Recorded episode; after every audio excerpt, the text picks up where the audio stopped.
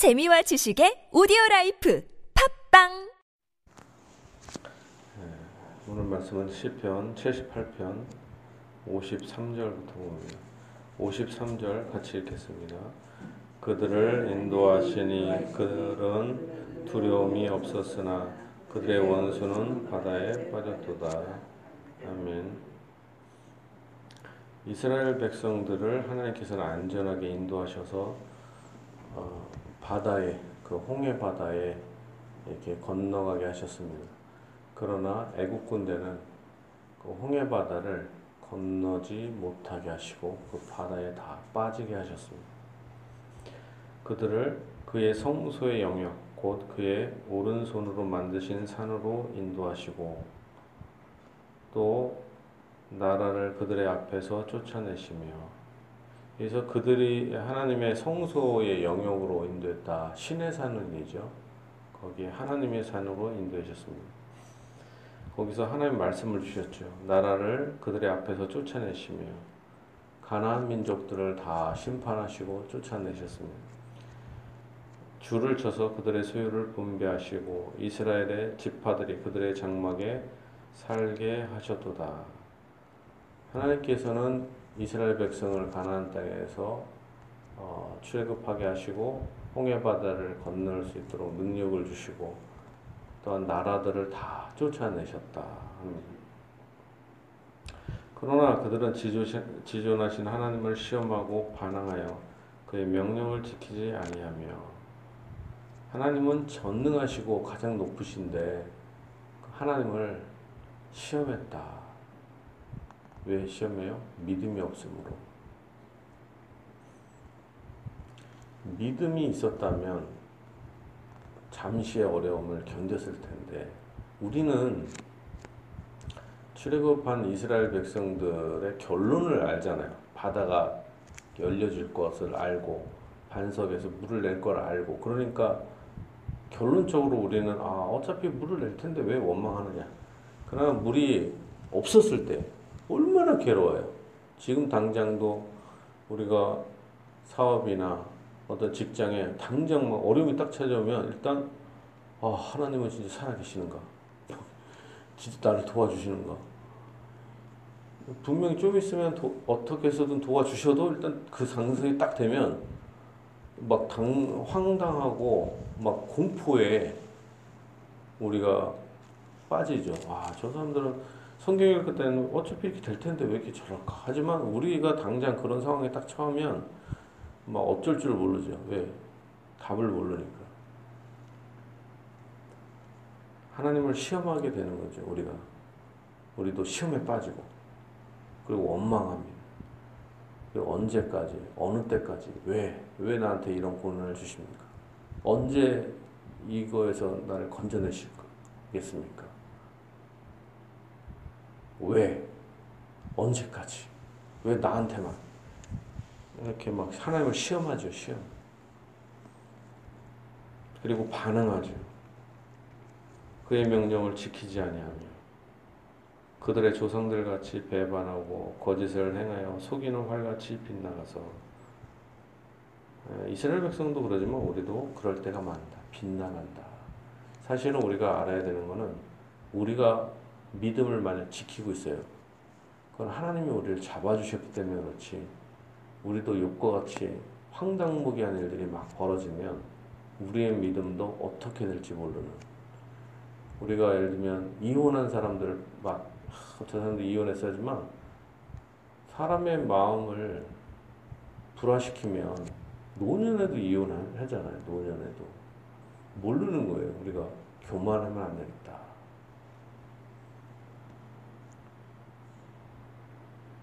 활같이 빗나갔습니다. 또한 자기 산당들로 그의 노여움, 노여움을 일으키며 그들의 조각한 우상들로 그를 진노하게 하였으며 하나님이 들으시고 분내어 이스라엘을 크게 미워하사 사람 가운데 세우신 장막 곧 실로의 성막을 떠나시고 그들은 거기서 더 나아가서 산당들을 짓고 또한 하나님의 분노를 일으킵니다. 우상을 섬깁니다.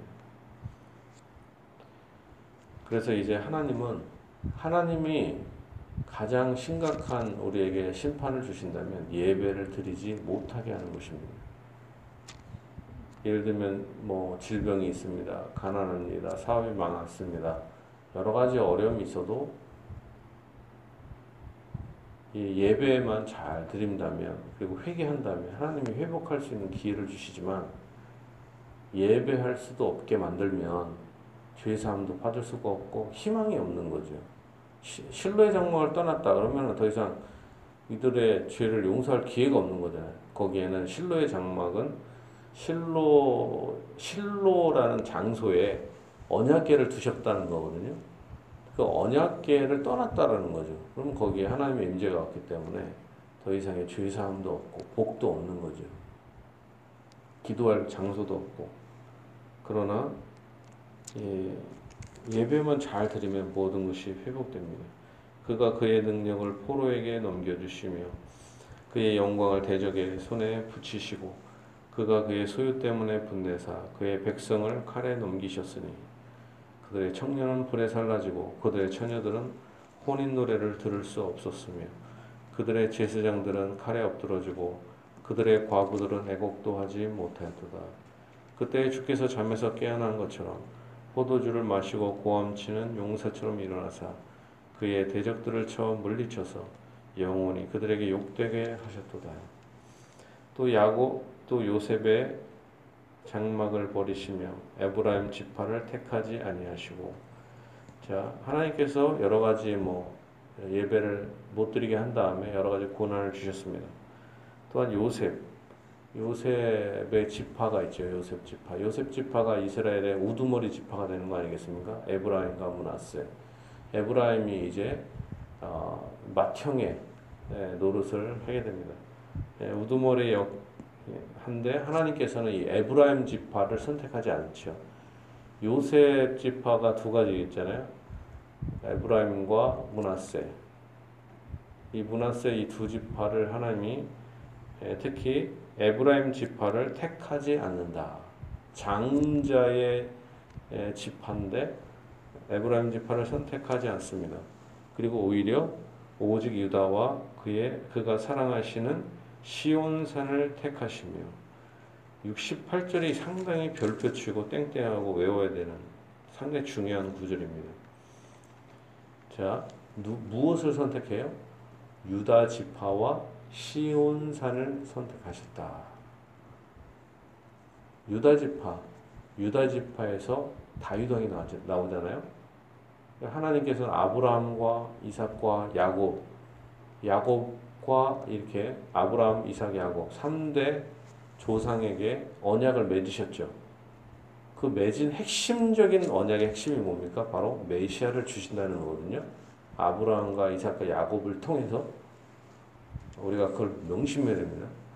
뭐 방송에서나 어떤 사람이 아브라함과 이삭과 야곱의 축복하면서 뭐 여러 가지 잡, 잡스러운 얘기를 해도 그 핵심적인 축복의 내용이 뭐냐? 아브라함과 이삭과 야곱을 통해서 메시아가 오신다는 그 언약이 가장 핵심되는 것입니다. 그 거기서 모든 것이 시작되는 거지. 그 야곱이 다른 뭐 장자의 직분해 갖고 뭐 돈을 벌었나 이거 아닙니다. 그게 아니라 야곱이 장자의 직분이라는 건 메시아가 나의 후손에서 나오기를 바란다 이런 거예요. 뭐 쓸데없는 뭐 이렇게 돈, 돈 벌고 이런 식의 이상한 그게 아니라 영적인 소원을 갖고 있는 거예요. 리브가도 리브가도 실제로는 야곱 야곱이 메시아의 조상 되는 것을 뱃속에서부터 알고 있었기 때문에 순종한 것이지 이삭은 인간적으로 에서를 좋아했기 때문에 하나님의 섭리를 거슬러서 이렇게 한 거죠. 근데 그것도 다 믿음으로 한 거예요. 근데 기다렸어야 되죠.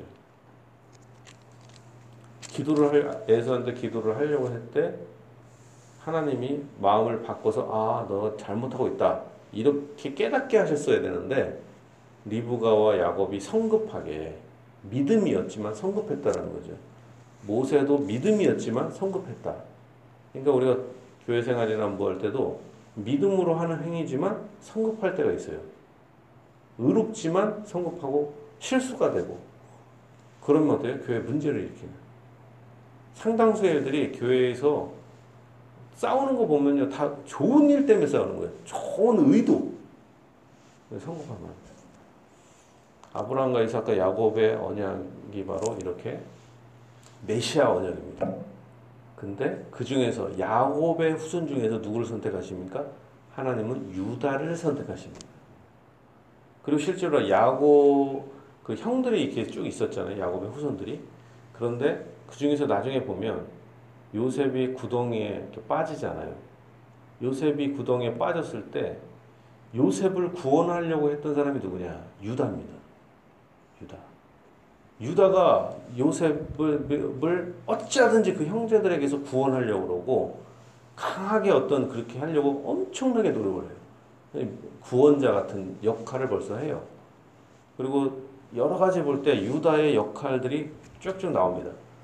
그리고 출애굽할 때도 유다가 앞장을 서고 그리고 유다가 동쪽에 있습니다. 선봉에 다 서요.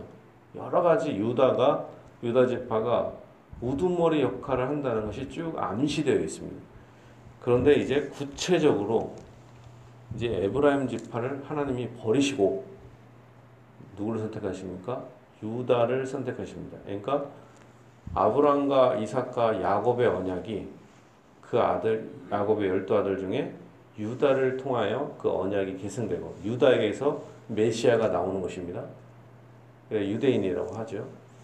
유대 지파에서 나오고 그래서 북쪽에 열 지파, 남쪽에 두 지파인데 실제로 남쪽에 두 지파지만 베냐민 지파는 거의 없기 때문에 유다 지파라고 그냥 유다라고 하는 거죠 유다. 그리고 특히 남쪽의 예루살렘, 서울이 전체이기 때문에 예루살렘이 예루살렘의 산이 이름이 뭐예요? 바로 시온산입니다. 우리는 그래도 얼마나 높은 수준을 갖고 있습니까? 많은 사람들이 시온산, 시온산 얘기해도 시온산이 바로 이, 이 예루살렘이라는 모르는 사람 얼마나 많아요. 그 시온산이 위에 예루살렘 성이 이렇게 있는 겁니다. 도시가. 시온산 꼭대기에 도시가 있는 거예요. 그래서 그걸 뭐냐면 시온산성이라고도 부르는 겁니다. 시온산성. 거기 쳐들어가기도 상당히 어렵죠. 언덕이 이렇게 딱 있으니까.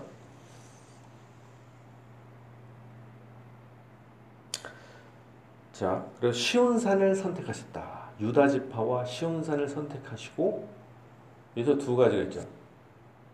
다윗의 이제 유다를 지파 속에서 나중에 다윗의 후손이 이제 다 구체적으로 유다 지파에서 구체적으로 다윗이 이제 왕을 되고 다윗에게서 계속 가다가 누가 돼요? 예수님이 탄생하시죠.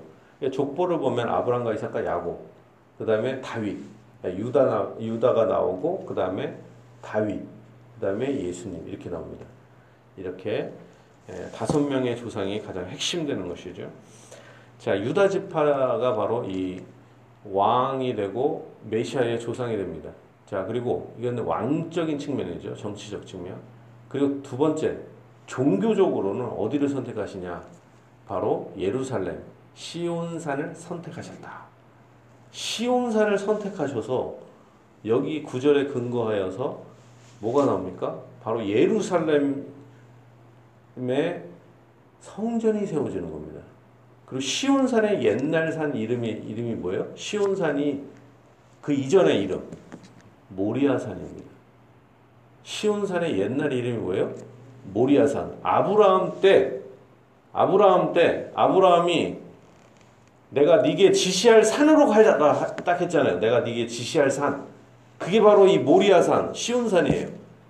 시온산 꼭대기에 뭐가 있어요? 반석이 있어요. 그 반석에서 바로 아브라함이 이삭을 죽이려고 했던 거예요. 그 반석, 그 바위가 지금도 존재해요. 지금도.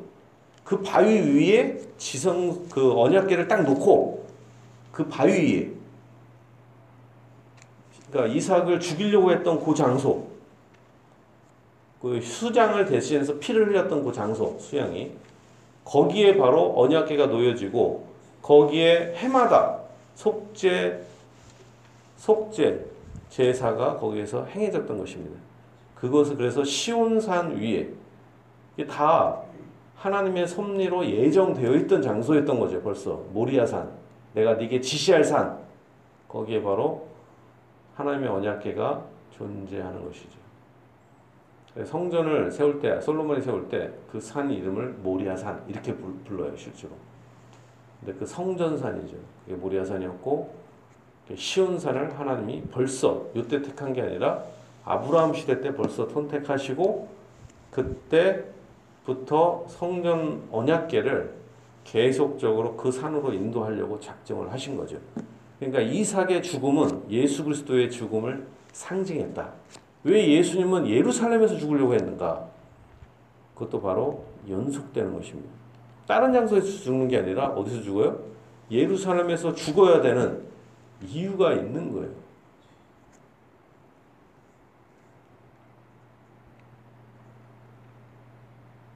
하나님께서는 이 시온산을 택하셔서 거기에 언약궤를 두시고 성전을 세워 주시고 그래서 여기를 향 여기에 언약궤를 두시면서 이 언약궤를 향하여 둘때 예, 성전을 세울 때 솔로몬이 이렇게 합니까?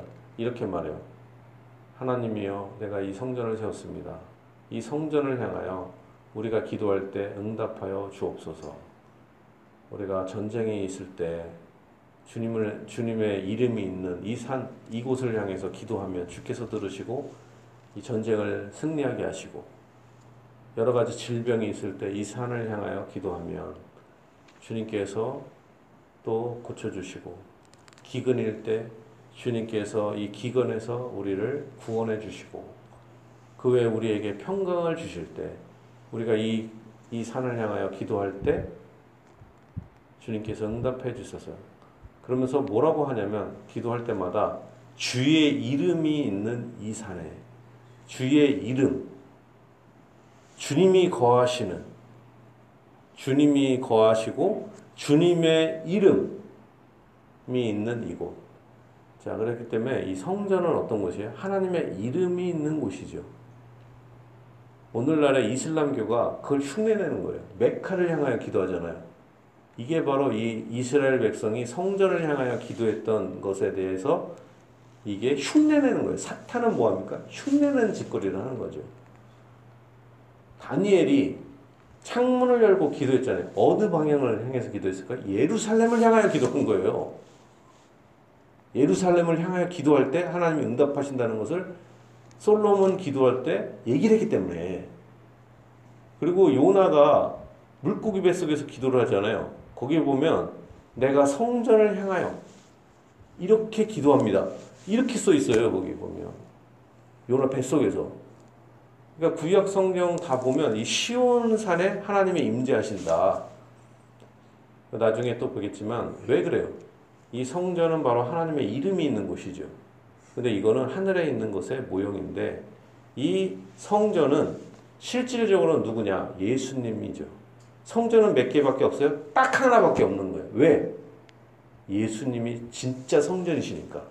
그리고 우리가 하나님께 기도할 때 뭐예요? 예수님 이름을 통하여 예수님을 향하여 기도할 때만 들어주시는 거죠.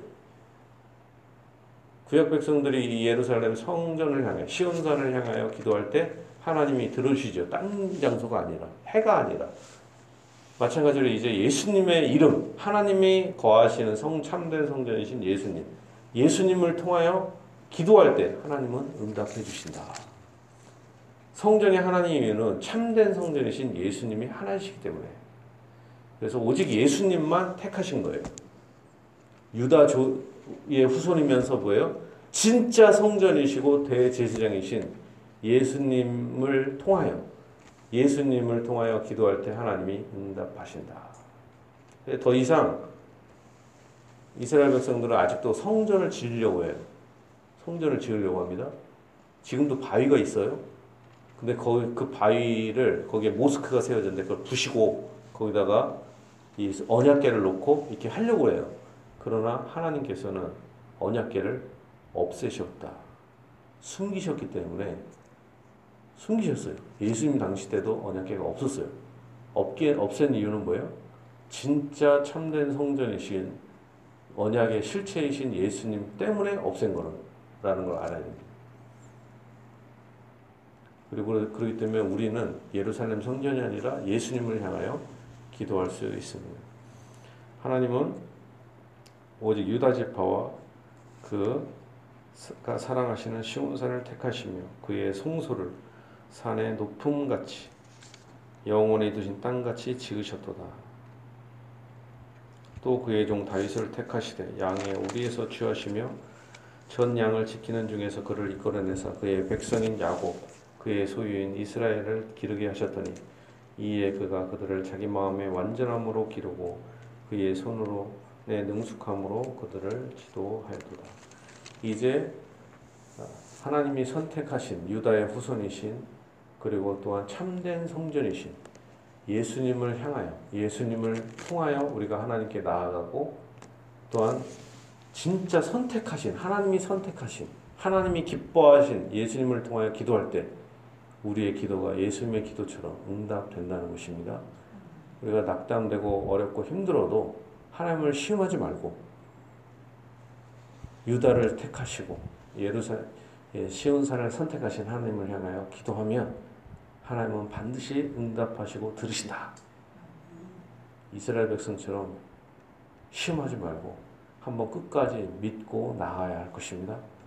주 하나님께서 여러분의 기도를 반드시 들으시고 응답해 주실 것입니다. 예, 우리가 이- 이런 소원을 갖고 주의 세움 부르고 기도하겠습니다.